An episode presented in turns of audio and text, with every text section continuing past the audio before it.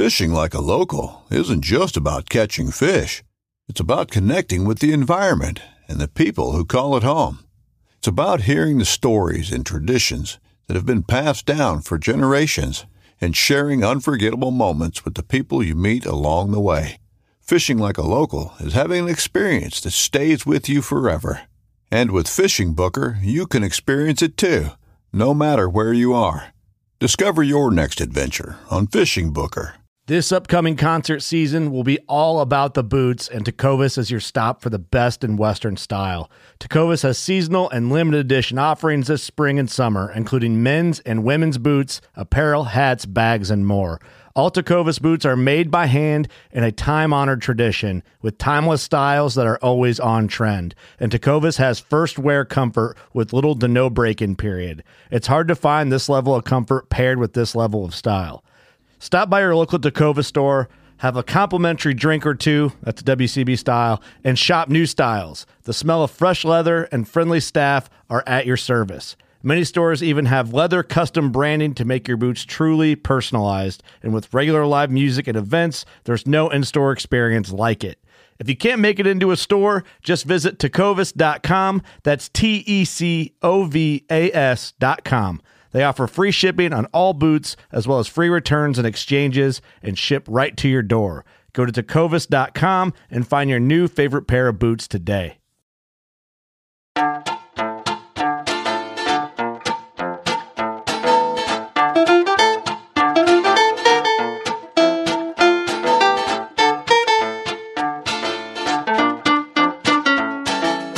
I'm April Vokey, and you are listening to Anchored, my chance to speak with some of the most influential people involved in the outdoors today. Join me as I travel to sit face to face with my guests in their own homes to learn more about their careers, opinions, history, relationships, and life both indoors and out. Ryan Callahan is more than just a mustache. I first met Ryan when he was working for First Light as their director of conservation, and I was immediately drawn to his authenticity. As a longtime hunter, angler, and competent outdoorsman, he has seen just about everything. In this episode of Anchored, Ryan and I discuss a little bit of his family history, the basics of the public land campaign, and chronic wasting disease in deer. I was born and raised in, uh, well, Billings, Montana. So I'm a Montana native. Did most of my growing up in Missoula. In fact, my grandpa's grandpa or great grandpa uh, homesteaded here in the Gallatin Valley. Cool. When, Yep. when so when would that have been? It would have been a hundred. Yeah, over, I mean, over 100 years ago now. Do you Uh, guys still have that property in your family? No. Oh, 'cause Can that you would be imagine? so cool. Yeah. Right. Yeah. Uh, but my grandpa talks about thinking he was so cool because they used a two horse team and a buckboard to go into town once a week to get mail. And he got to drive the team. And uh, he thought he was quote unquote a real teamster. Yeah. Um, but uh, he said in reality, that particular team of horses could have gone into town, got the mail, and come back on their own. Yeah, So, sounds yeah. about right. Yeah. You know, when I look at you, you you look to me like what I would expect somebody from Montana to look like. I know that sounds so horribly stereotypical, but you got the mustache and you've got the bit of a drawl and you got the sort of face where I can't tell if you're dipping or not at the time Oh, that we're talking. Are you dipping right now? I can't Nope. tell. You know, like it's Nope. just you just got this Montana look about you. So, what was it like growing up here? Where you were obviously hunting and fishing? I would imagine. Well, yeah, you know, I got into you know fishing way that was way more accessible to me, right? Because you're you're just not dealing with a firearm. So I got uh, we lived right off of Rattlesnake Creek, which is uh, flows into the Clark Fork right in downtown Missoula, and got to yeah fish that almost every single day. I'd walk home, make a big detour walking home from school, and go fish the creek every day. And there's a wilderness section. It's one, I think, it's the first wilderness in the U.S., the rattlesnake wilderness, and uh, got you know I'd zip up there and or bull trout and cutthroat and really pretty, and nobody else really doing it then, and um, so that's kind of not a very good. It's odd because I, I'm good at teaching people like teaching people how to fly fish, teaching people how to hunt. I'm good at stuff like that, but I was a terrible student for things like that. Mm, that's yeah. That's not that's not that abnormal. I don't think. Like. I couldn't have the instruction every day. I'd just like show up for one class and then go do the rest of the classes on my own and then return back for one class type of scenario. so did you do college then? On that note, Oh, I got uh, a lot of college in. Never graduated. you just went to one day of every class. I had a r- real hard time with the structure of of uh, college. Academics, yeah. Yes. So what did you do? Did you keep going? Did you finish your degree? no, I was a history and anthropology major. Mm, interesting. Yeah, and you know, oddly enough, like I wanted to be a geologist, and specifically, whatever job for the USGS allowed you to go check all the stream flow stations. Because I met a guy fishing the Beaverhead River one day, and he's got his USGS plates on the truck, and he has his flyer rod in his hand. And then he like ducks into the stream flow shack. I was like, "Yeah, what uh, what job you got?" I'm like, "Seems like you just." He's like, "Yeah, I do a lot of a lot of fishing." He's in uniform. Uh, there was no uniform, Okay, but I was like, "That's that's a pretty sweet gig." but that didn't end up happening. Do you need your degree to do that? I have no idea. So I, I ended up taking many courses over more than uh, a typical amount of years at the University of Montana. And then really, I had uh, an unbelievably good bird dog that drugged me out. I was like, man, this dog, it's not like, it's never going to get this good again. And I just like could not keep my butt in class. Right. Yeah, and that was kind of the beginning of the end.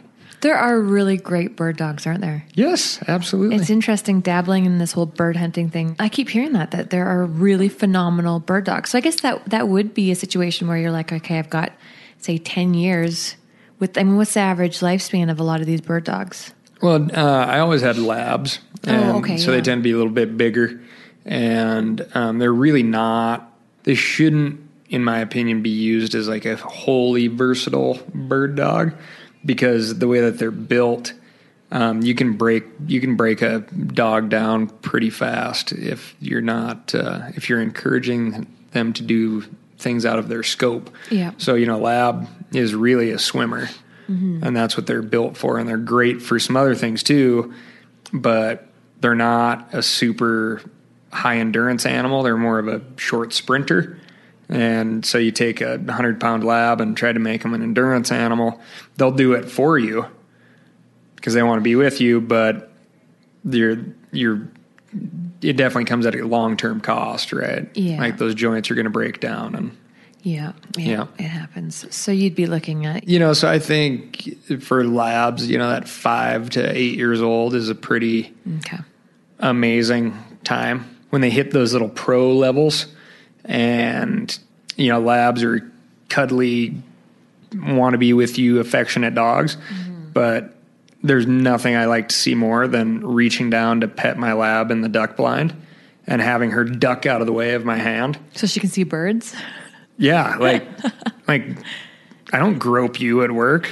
Like don't like i'm here to do my job yeah, you do yours. yeah exactly Oh, that is really cute. yeah Well, you know, I'm going to be honest with you. One of the main reasons I want you on the show is because I'm absolutely fascinated with the subject of public land, mm-hmm. and it's something that's been obviously discussed in in on so many different shows, but it hasn't been discussed on mine, and I really don't know that much about it. And so I was hoping we could talk about it. Yeah, love public land. Okay, so just so the public knows, I mean, I first met you when you were with First Light. Yep.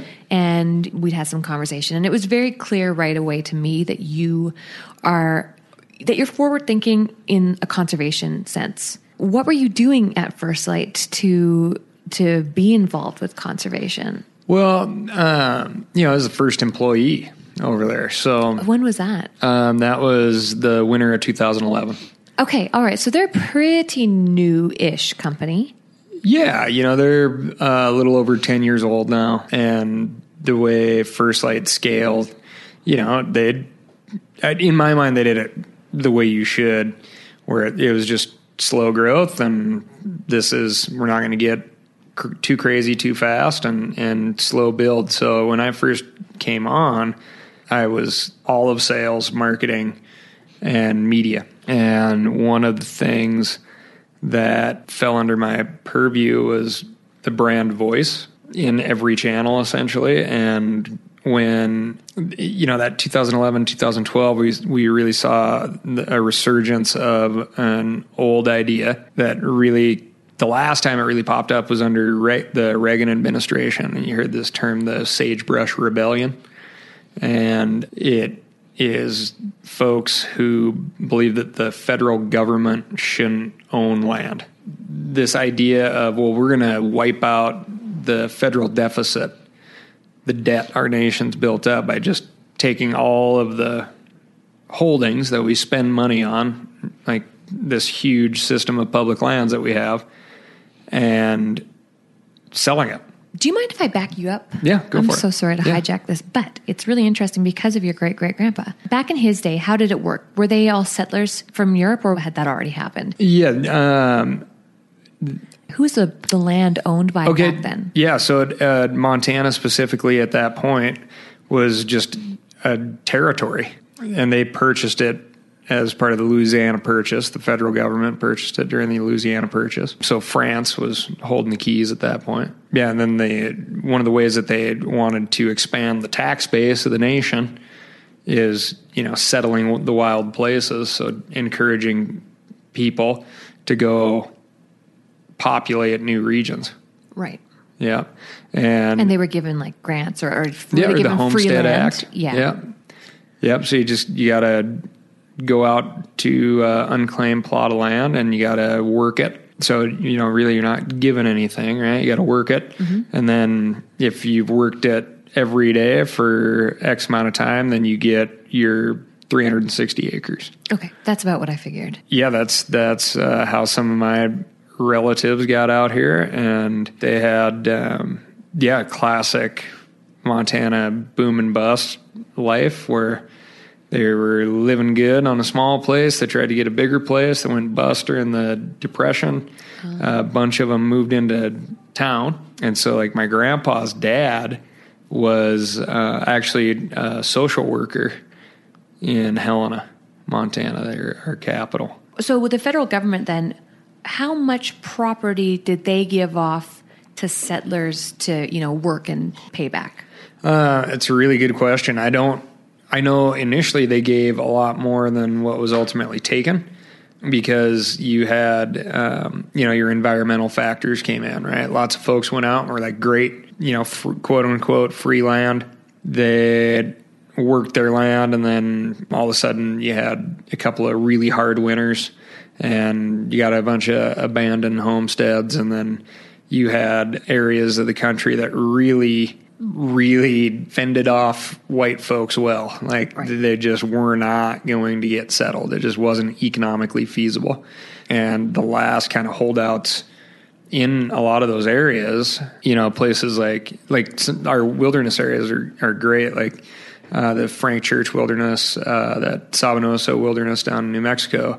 There are a lot of um, subsistence homesteads in those places up until uh, World War One, and then when the Great War kicked off, there were you know a surplus of jobs all of a sudden, and plus just an opportunity, I think, for a lot of folks to change their circumstances. So that's when you saw kind of the last of those homesteaders leave the tough places, and then you have uh, you know primarily the U.S. Forest Service and the BLM Bureau of Land Management are your two government bodies that manage essentially unclaimed land. Fast forward to now. How much of the land is, is federally owned versus owned by the citizens of Montana? Oh, that's that's a good question. I mean, I want to say, you know, we'd have to Google it. How big is Montana in general?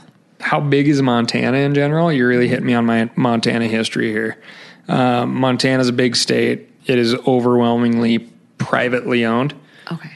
It is a big state, but we have, you know, it's yeah, it, it's crazy to think about, but it's it is more private ownership than public ownership. But um, we do have some big chunks: the Bob Marshall Wilderness, Glacier National Park, But when you say privately owned, do you mean owned by Individuals. Okay, so what does it say there on your phone? It says that the government owns how how many acres or hectares or whatever it's measured in. Well, the U.S. Mm-hmm. is roughly 2.27 billion acres, Okay, and 640 million acres of that 2.27 billion acres is public land, essentially, federally managed land. okay, interesting. That's for all of the United States. Yes, I don't. I'm not um, quick enough on a calculator. I'd be curious to see what percent that is. quite low. So uh, that's actually lower than I thought it was going to be. Yeah. So when you say things like it's federally protected, you mean things like parks and and like national. Well, there's national forest. Yeah. Um, well, you know, and this is why, you know, the public land debate can get exhausting really quick, right? Mm-hmm. There's a lot of nuances. So, and people over the years have come up with all sorts of ways to figure out how to, you know, protect or preserve different chunks of ground because, you know, every administration is different. And you have a president who says, I absolutely will not have another wilderness area under my watch. Doesn't mean people go, well, we can't, we just can't do anything. Um, folks go, okay, well, we'll make it a monument or we'll make it make it a national recreation area. which still doesn't work. That's a Bears Ear. Bears Ears, Grand Staircase, Escalante. Yep. I mean, that was Those a monument. Yep. Yeah, and it it still ended up having you know this new legislation passed that it was going to be having interference. the the board the borders were uh, redrawn under the Trump administration. Um, you know that is uh, being battled out in court Legally, and, right. and that'll happen for a while. But yeah, you know, a wilderness area takes an act of Congress typically. okay. Um, Ooh, whereas a messy. monument, Yep. that can be taken care of through the Antiquities Act. Mm. So, you know, I went and actually lobbied for a monument in Idaho through the creation of a new monument in Idaho. And I was down with uh, one of the senators for the state of Idaho. And he said, Well, do you want a wilderness area or do you want a monument? I was there to lobby for a monument. And I said, Well, I want a monument. He said, Well, then what the hell are you doing talking to me? You need to go talk to the guy at Pennsylvania Avenue. That's the only person that can make a monument. Why a monument? Why did I mean? I'm assuming you don't care if it's a monument. You just want it to be protected. When you look at like the scope, we manage our ground. We, as in like we the people, right? The feds manage the ground for we the people under this multiple use mandate. And multiple use is just that. And it can be, you know, extractive use, could be logging operations, mining operations. But if you focus just on the recreation side, you know, you have skiing, rock climbing, bicycling, hiking, hunting, fishing, a lot, right? Mm-hmm. So certain designations have different levels of protections or oh, restrictions or regulations, however you want to say it. I always see these people walking around with keep it public, I hunt public land, I fish public land stickers. And then I see the hashtags, right? Public land, I am a, a public landowner. Yep. And it just looks like such a, a large, you know, it just looks like this big all encompassing subject when they're like, I, I am a landowner. Yeah. But what is that doing? Because Yep. I would im- imagine that it's it's it are, there are regions in particular that need to be protected or you know discussed or brought through lawsuits or whatever. So do they even Well, have you a- could remove the word protected and just say managed. managed? Are they doing anything when they're like, I am a hashtag public owner? Wouldn't they be better to be like, listen, this is the area I want managed properly, and this is what I'm going to focus on. This is what I'm going to promote that I am a public owner of.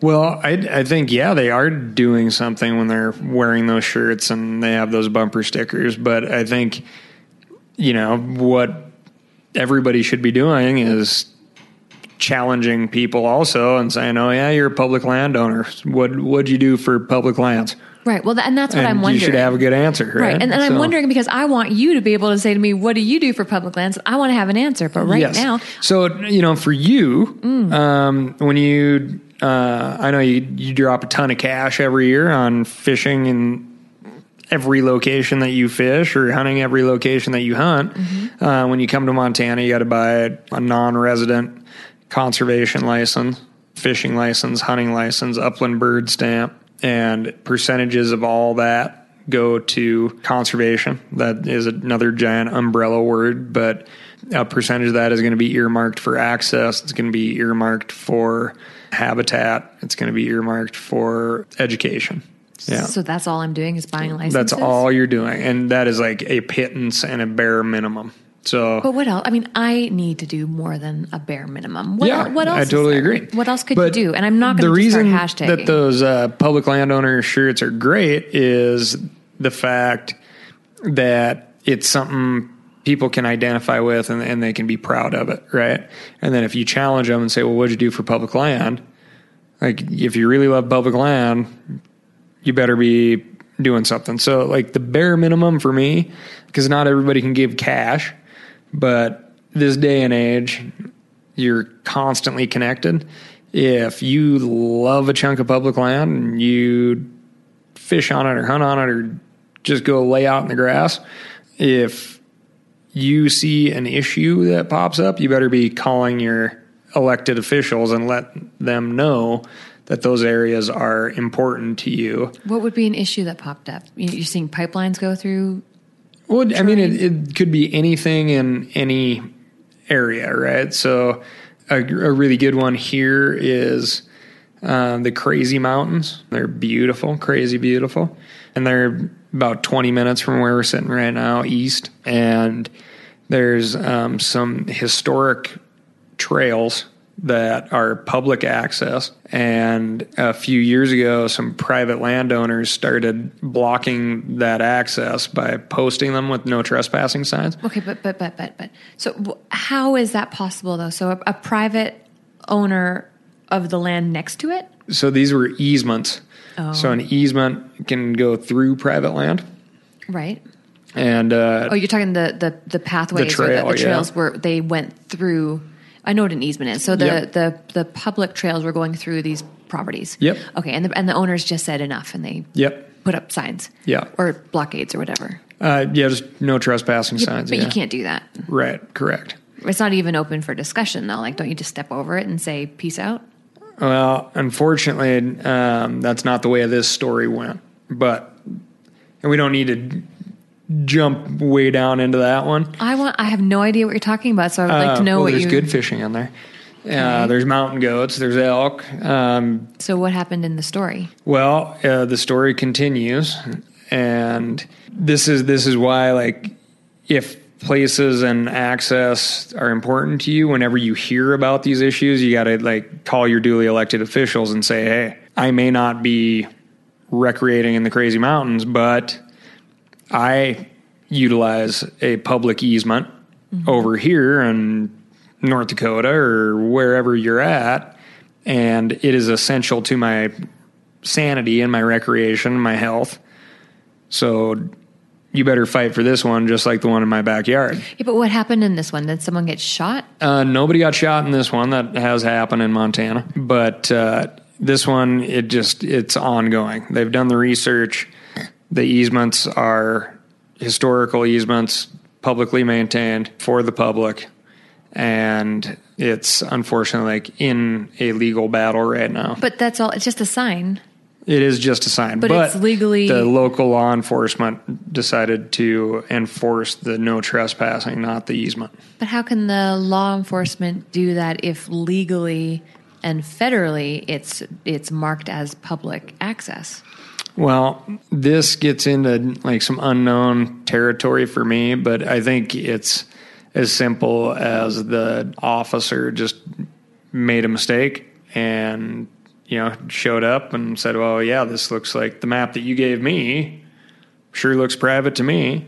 I just don't understand how that's not fixed within a week. Well, then you, know your politics come into play, and some of these folks uh, are well connected, and they um, started making phone calls way up the food chain to the effect of having the actual U.S. Forest Service district ranger removed from his job. Uh, he was shortly thereafter reinstated, but didn't seem like that was going to happen until like the severe public backlash came out, and then he was reinstated. And that's kind of where we're at right now. So that's how like how long has all of battle. that been going for? Um, so this most recently, I think we're still in like that 18 month time frame right now. That is so ridiculous. Okay, and I'm sure there's more. And I, I I mean, it can't be that ridiculous, can it? There's got to be more to it. Well, Politics, say no more. Yeah, I mean it. It's tough, you know, because you're always walking this line between you know private property rights and public access, and in my mind, it really should not come down to uh, have versus the have-nots, but it it does come down to that a lot. You know, I, I certainly think if we can figure it out and come together and provide more access to the public places, it's going to take a lot of demand off of those landowners' time in regards to just fielding typical questions to hunt on private property or travel through private property to get to public property. Another day is here, and you're ready for it. What to wear? Check. Breakfast, lunch, and dinner? Check. Planning for what's next and how to save for it? That's where Bank of America can help. For your financial to dos, Bank of America has experts ready to help get you closer to your goals. Get started at one of our local financial centers or 24-7 in our mobile banking app. Find a location near you at bankofamerica.com slash talk to us. What would you like the power to do? Mobile banking requires downloading the app and is only available for select devices. Message and data rates may apply. Bank of America and a member FDIC. When you need mealtime inspiration, it's worth shopping Kroger, where you'll find over 30,000 mouthwatering choices that excite your inner foodie. And no matter what tasty choice you make, you'll enjoy our everyday low prices, plus extra ways to save, like digital coupons worth over $600 each week. You can also save up to $1 off per gallon at the pump with fuel points. More savings and more inspiring flavors make shopping Kroger worth it every time. Kroger, fresh for everyone. Fuel restrictions apply. I always just assumed that the public land debate was always bigger corporations. I always thought it was extractions and drillings. I never in a million years would have thought it would be something as simple as putting up a no trespassing sign. Yep. So maybe I was making this whole thing out to be a lot bigger. in my head. And for me, I'm going, I've got my own corporate battles and like mining companies to battle in, in my own backyard, literally Yeah. in, in British Columbia. I can't be focused on your guys' corporate world, but it's, you're saying it's more than that. Well, yeah, and you know, there's you know, a great you know, like mining example, right? Is like look at the North Fork of the Flathead. That's something uh, you Canucks and us folks in the lower 48 have in common, right? That's a shared river, and yeah, they were looking to put a mine in at the headwaters of the North Fork of the Flathead, and, And because it's owned by the federal government, they can do it, but they still legally have to have consultant, have have companies come in to make sure that Yeah. But this particular headwaters issue is on your guys' side of the line, up uh, on the, you know, on the Kootenai up there. So how do you guys handle that when it starts to get international? Well, really just similar to how you'd handle any issue, right? You get a lot of awareness built up and you start hashing it out. And eventually, um, British Columbia decided that be a bad idea to issue that mining permit up there.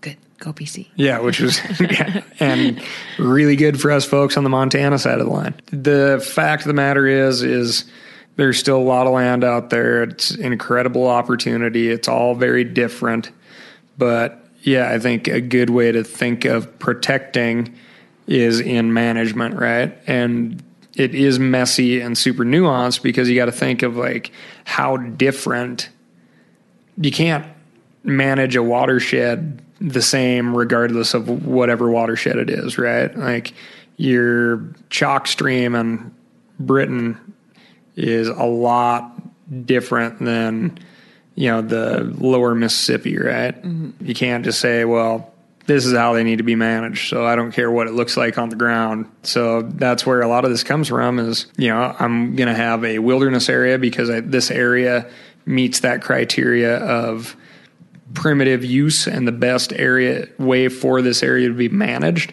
is to limit the amount of folks by saying they can only access this area on foot or horseback. You could have the drainage right next door that looks very very similar and they say, you know, we've done the environmental impacts uh, study here and this area is actually much more suitable or can sustain a higher level of traffic, it would be good to, you know, have as a monument because in some monument areas you can still have, um, you know, ATV use on designated trails or mountain bikes on designated trails. I want to talk about this campaign because it's really interesting to me Mm-hmm. just how viral it went, and it seemed to have happened really fast. Yeah. and I know that a lot of that a lot of that was because of Steve, and a lot of that was because of you guys on the internet. You know, really pushing public land, and Cam, Well- Cam pushing public land.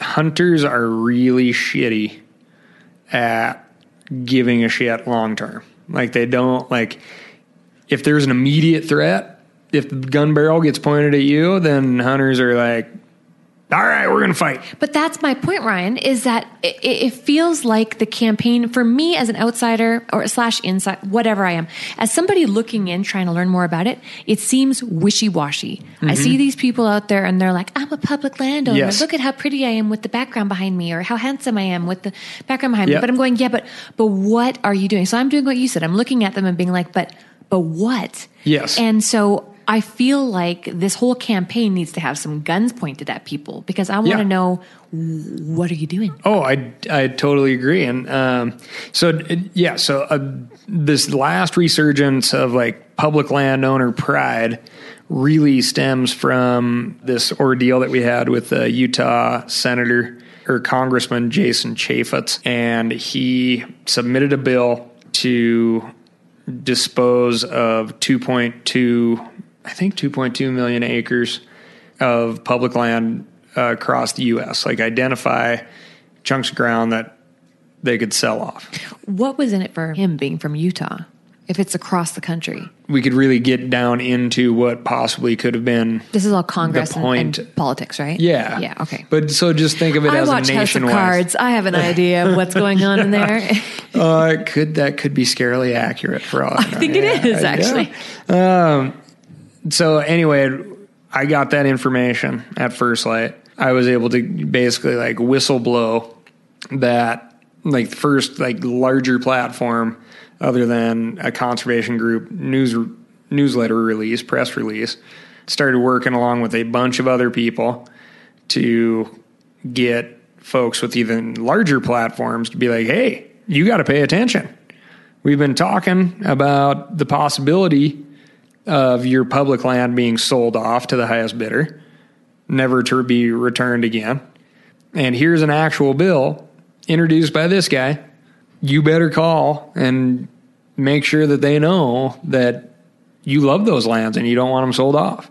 And then, yeah, you saw, um, you know, Joe Rogan talked about it on the podcast. War is public landowner T-shirt. this is when I saw it all really start. So that's Yes. where it stemmed from. Yeah. The unsuspecting Montanan. exactly, exactly. Don't but let the mustache fool you. you know, I, I I always say like I I came into this sort of like activism in just a very very blue collar way, right? It's like I lived in the Frank Church, or I lived in the Bob Marshall guiding hunters. I lived on National Forest guiding hunters. You know, I was making a living and I had no idea any of these ideas to the contrary even existed, right? Because you're like, you're doing what you love, you're showing people, you know, what you love and how they should respect the resource and love it too. And everybody's happy and it's amazing and it's beautiful and challenging and all that awesome stuff. And then eventually you got to come out of the woods. And when I first heard the concept that somebody wanted to sell all this stuff, it was like getting sucker punched. Mm. And I was like, well, obviously they've never stepped foot out here because that's just a totally screwed up idea. And it, that's, I mean, essentially it was like, well, I, I need to at a minimum let people know It's happening. it's happening and let people know that I love it. And, you know, I have a responsibility here because the only, only reason, uh, you know, I'm a happy, healthy individual is because I got all that time out there on public lands and really got to explore them. And, you know, that's one thing that uh, a lot of hunters and fisher folks have ahead of the greater outdoor rec community is we don't need a trail. You go to places that aren't on the map because you're just you're looking for something just a little bit different and you see some amazing stuff out there and i feel i certainly don't want everybody stepping off the trail no. but we we definitely have have a uh, a duty a sense of responsibility to let people know that yeah that these public lands aren't just a big block on the map. There's a lot of special stuff In them. in there, and and it's you know stuff that we need to treasure and keep and make sure it's around for everybody to enjoy. So did you beat the bill?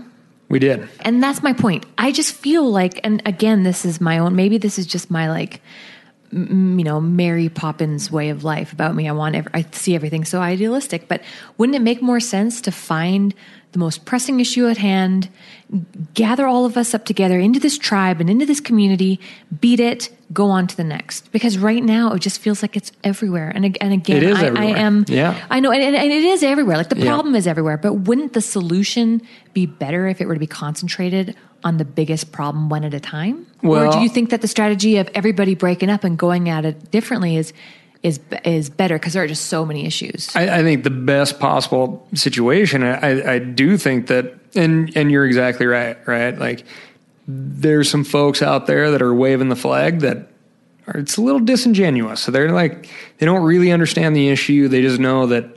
Uh, it seems to be a pretty hip thing to talk about, and they want to be a part of that, right? Well, every single issue out there is, has those folks. Any successful movement, you know, it gets started by zealots and people who know the issue and bleed the issue out of their eyeballs. But that isn't a successful movement, right? The successful movement comes when people who don't know anything about the issue are like, shit, I better really like public lands because uh, it seems like that's where all the cool kids are at. But the reality is, there's a way to win if we make it to where the thought of selling off public land is so politically ruinous. yeah, yeah. It's so unsexy that, you know, your landline will burn to the ground if you were to introduce or suggest, you know, selling off of this amazing clean air, clean water providing,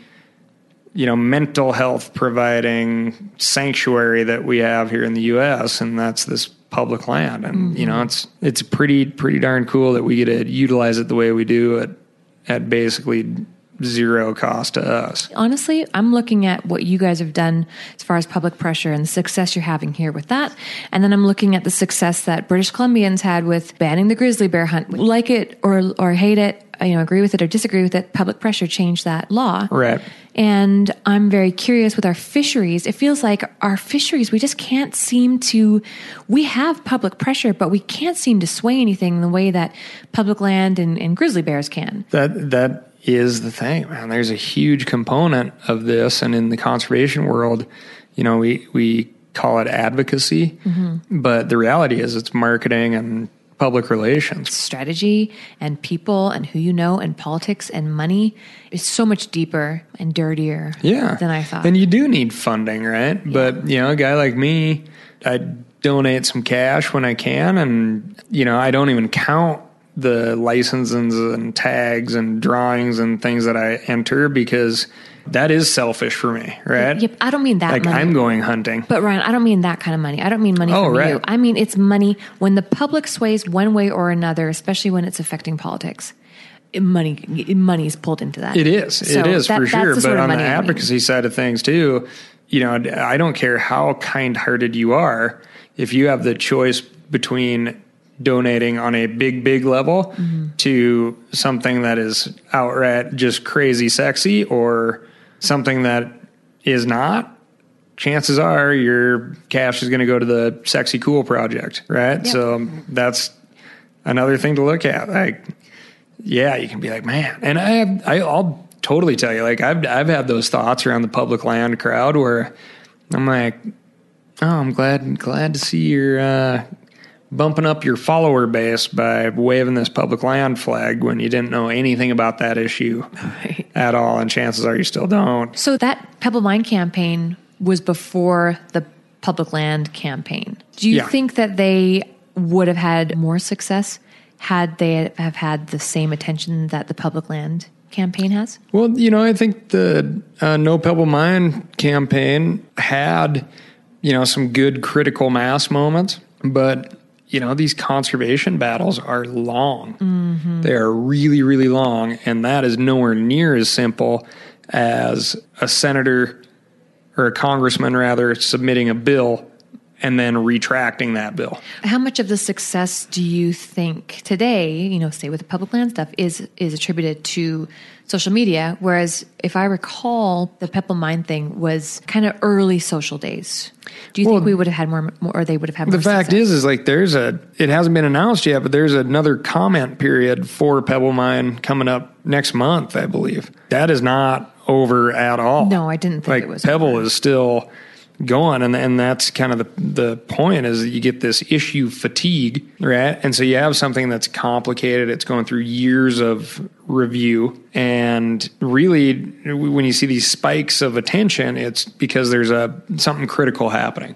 Okay, public comment period's coming up again. We need that same million plus comments that we had the last Oh, It is review, exhausting right? because It I is. It's with, exhausting. with that with that issue. I don't know when it's.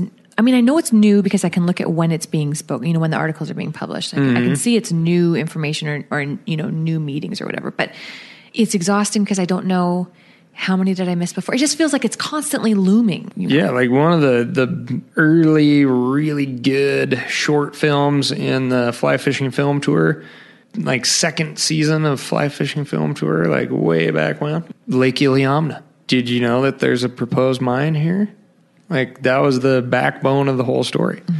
It was, and it was a great film. Mm-hmm. Yeah, I think I And remember was that one. forever ago. So yeah, you know, social media is super important because like you, you know, you look like an app app like Instagram, right? You can smack people in the face with a beautiful shot of the area. Um, you're and you can put your personal connection to it in the subject and be like, hey, get off your butts. Yeah. Go to the link in my profile and and fill out this form letter and hound your congressman and tell him not to let this thing happen. So on that note, what's your figurative link in your bio? What are you focusing on right now? Oh, so um, you know, I really like mule deer, the noble mule deer. There are uh, a lot of oil and gas leases uh, up for, or many of them already been purchased in this migration corridor. It's this l- super long, cool mule deer migration, antelope migration too. It um, basically runs from Jackson Hole almost down to Rock Springs, Wyoming, and it is you know it's it's kind of high desert, Wyoming desert, great sage grouse territory. It's called the Red Desert Migration Route. You know that's critical for a ton of species. You know, right now we have almost an intact migration corridor, and we're definitely not making any more of those. What makes a migration corridor? Well, um, mule deer, antelope, elk, they and you see this in Idaho is a great place for like big migration corridors as well. But basically, you have uh, animals that are moving from high country to low country as their wintering area, and the high country is their summer area. And then they have basically like intermittent areas where they do the breeding and, you know, either fawn or calve in the spring. Is this all snowpack related? Um, snowpack, feed. Food. Yeah. Yeah. So that's not. I mean, they can't just walk around an extraction area. Yeah, they can, but you know, you got to look at uh, you know the, all the studies that are um, on like road density, trail density, frequency of use, how long it takes to grow back old growth sagebrush. You know, a sage plant that's three feet tall is probably hundred years old. Oh, I would never have thought that. Yeah, and that same chunk of sagebrush, right, it gets covered in snow and basically supports the snow. And that's a big For runoff and stuff, you mean? yeah, I mean, it holds snow, so it holds moisture on the ground, um, but it also creates like awesome thermal cover for you know all your upland game birds, small mammals, and it's a great place to hide if you're a big mule deer. Uh, this red red desert migration corridor is just has become very unique in the fact that it doesn't have giant barriers on it already. So it doesn't have, you know, the Cliff faces and stuff, you mean like or a four lane interstate with animal Or- or fences on both right. sides of it, right? Of. All right, so that's what you're focusing on right now? That's that's one big focus. I'm And- you know I'm always paying attention to you know chronic wasting diseases. You know we're starting to see it really pop up in Montana, potential to pop up in Idaho. I was Um, going to ask you guys about that, and and this is something I didn't anticipate, so I'll try to keep it in, in brevity. But I have been learning how to tan hides or reading about tanning hides. Mm-hmm. Yeah. and I've got all my materials ready, and I've got I've convinced someone to give me his, you know skin, and I've got the head left on, and I've got the brain, obviously in the skull. And I was going to do this brain brain tanning, yeah. but then I got all freaked out in the book. It's, you know, or I was reading about the CWD. And because I have Adelaide, I'm in a camp. I don't know if I can properly wash myself up after it. I might just end up using eggs. I haven't decided yet. Is that something that the Pacific Northwest has? You know, it's the at the rate this stuff's growing and spreading. It's gonna What? for it's going to for sure. What is it? Um, oh my gosh! So, um, have you ever heard of uh, well, like mad cow? Mm-hmm. Right. So, um, this is a, a version of mad cow disease. Um, Only in the brain? well, no, that's, I mean, the highest concentrations are in the brain and um, the spinal fluid, but uh, really it's, you know, they can, they're, they're coughing out these zygotes and it can be picked up just from a grazing animal that ate that blade of grass that was coughed on. Oh my goodness. This isn't the brain worm. This is not brainworm. This is no. something else. Oh my goodness. Yeah. Now, can this affect the meat? Yes. So, So, what they- if you're eating like carpaccio or tataki or something? Can you contract it? It doesn't matter if you burn it into a crisp; it's Ah. still there. Yeah, you can't you can't cook it out. so, how do you handle that living in an area where they have it? How do you know before you eat your meat? Well, uh, you can uh, ha- you know send a sample in and get it tested, and then if it you know tests positive, you just uh, really you're supposed to uh, bury it. How long does that take? Uh, the testing process, I think it's pretty darn quick now uh, in states that are set up for it. Because it doesn't sound like you're eating backstraps that night. No, Wow. So I mean, the there's some detractors on this issue. One is that they've never established the jump from consuming meat to you know, there hasn't been an established case where CWD transferred from infected animal to human. Oh, there hasn't been? There has not been. So is it just like a matter of time? Or does it simply not have the ability to do that? Well, I mean, we don't know. We don't know. How but did, when did this first start to come you know into the, play? the Center for Disease Control is like we highly recommend you do not eat the meat. Wow. Okay, I'm going to have to sit down with someone else to really dive into that because I want Oh, like two sure. hours on that. Well, so I mean, here's the deal, right? Like I'm in Idaho. Last week, I butchered a elk and a deer, and I love making stock. Mm-hmm. And man, you want to like take your food to the next level, make your own wild game stock, and and it's yeah, I mean, it is magical stuff. and it makes your house. I, I made a batch the other night on the wood stove. Twelve hours of simmering. My Yeah. house is so fragrant. Yeah, absolutely. It's amazing. And it just elevates what you're doing. And, you know, I'm making that stock and I'm like, boy, how close am I going to let CWD get before I don't make bone stock anymore? Oh. Right? I'm like, okay, it hasn't been officially discovered in the state. Chances are it's already here because there's herds in Wyoming that have it that, you know, I know those animals cross over into Idaho. So that's four and a half hours away from here as the crow flies. Like, So it's on its way. right. So do I wait until there's a confirmed case in the valley? Do I wait? But how do you know if there's a confirmed case? Like if, if there are no cases that it's been passed on through human consumption. Uh, just a confirmed case, like, Of oh it boy, being- hey, this deer was acting really weird. okay, so they they act strange too. It affects their brains and makes them act. Yeah, late peculiar? stage. Yeah. Is it is it bucks and does? Yes. And it just makes them act. So later stage, you know, they they they will eventually like quit eating, quit drinking. They they can't uh, focus. They get all stumbly. You know, it's They die eventually with it.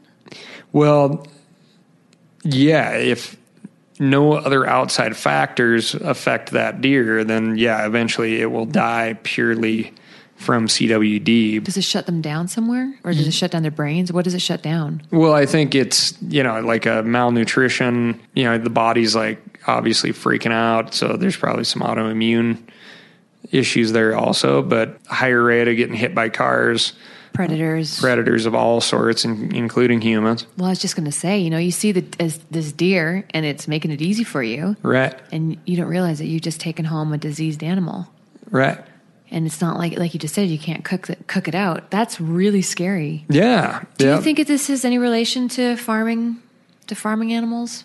I've heard rumor of you know deer farms. Yeah, and I think there is a uh, there is a very very strong connection there. Or do you think it's a climate change thing? Yeah, I think the climate change argument is more like spot on for your like tick-borne illnesses, the brain worm. I know Mm, that's um, in right. moose and uh, white-tailed deer and um, some mule deer too. For things like that, I think you could you could point more towards climate change for CWD. Um, the fingers point really strong to the captive cervid Do industry. know why? And I just learned that yesterday that that's what they call it.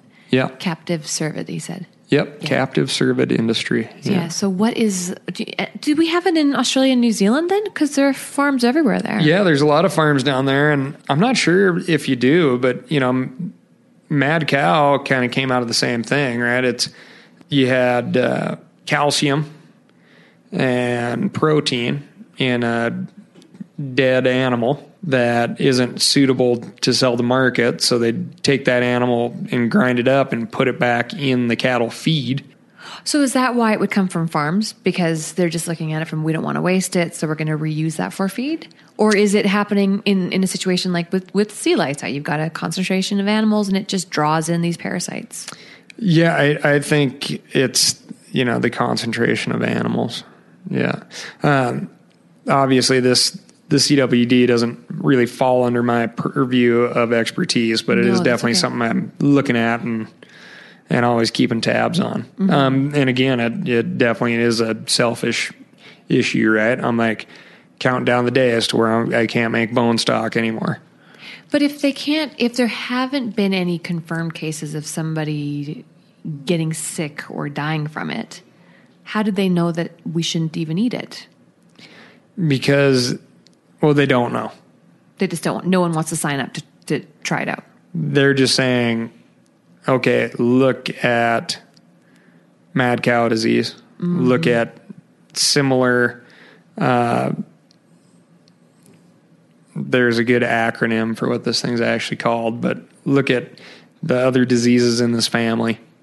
High likelihood that yes eventually this is going to be very bad for a person Is there anything that you would like to add or to ask me? Well, not not if we have to wrap it up. I mean, I got a lot of things to ask you that I didn't get to ask you, so we're just gonna have to do another one of these things at some point. We'll do another But, one. We'll get you around the campfire. Yeah, I'll show you uh, the appropriate amount of lead to put on your line to really bounce some flies on the bottom, Mm-hmm. and I will show you alternate options. and how that bobber really works. I don't mind the bobber.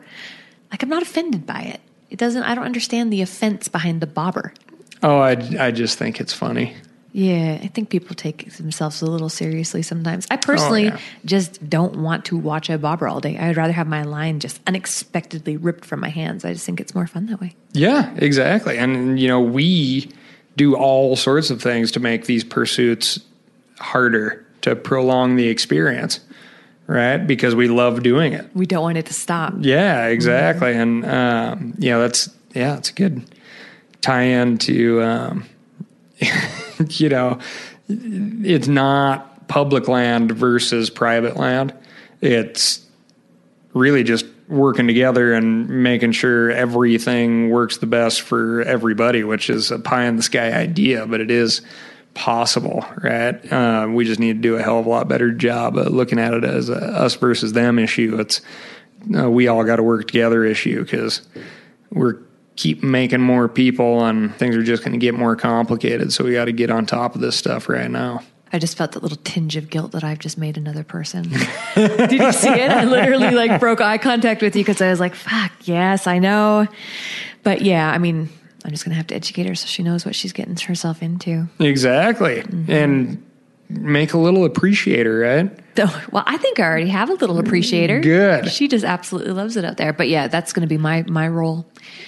It's an important one. Years, yeah. For sure. I mean, it, it's really hard, and that's something that I struggle with every day. Is you, obviously you're, I'm not going to just take everybody into my super special places, but I have got to figure out a way for everybody to feel the way I do about these places if we're not going to watch them get turned into a parking lot or something, you know. And that concludes this episode of Anchored. Thank you for listening.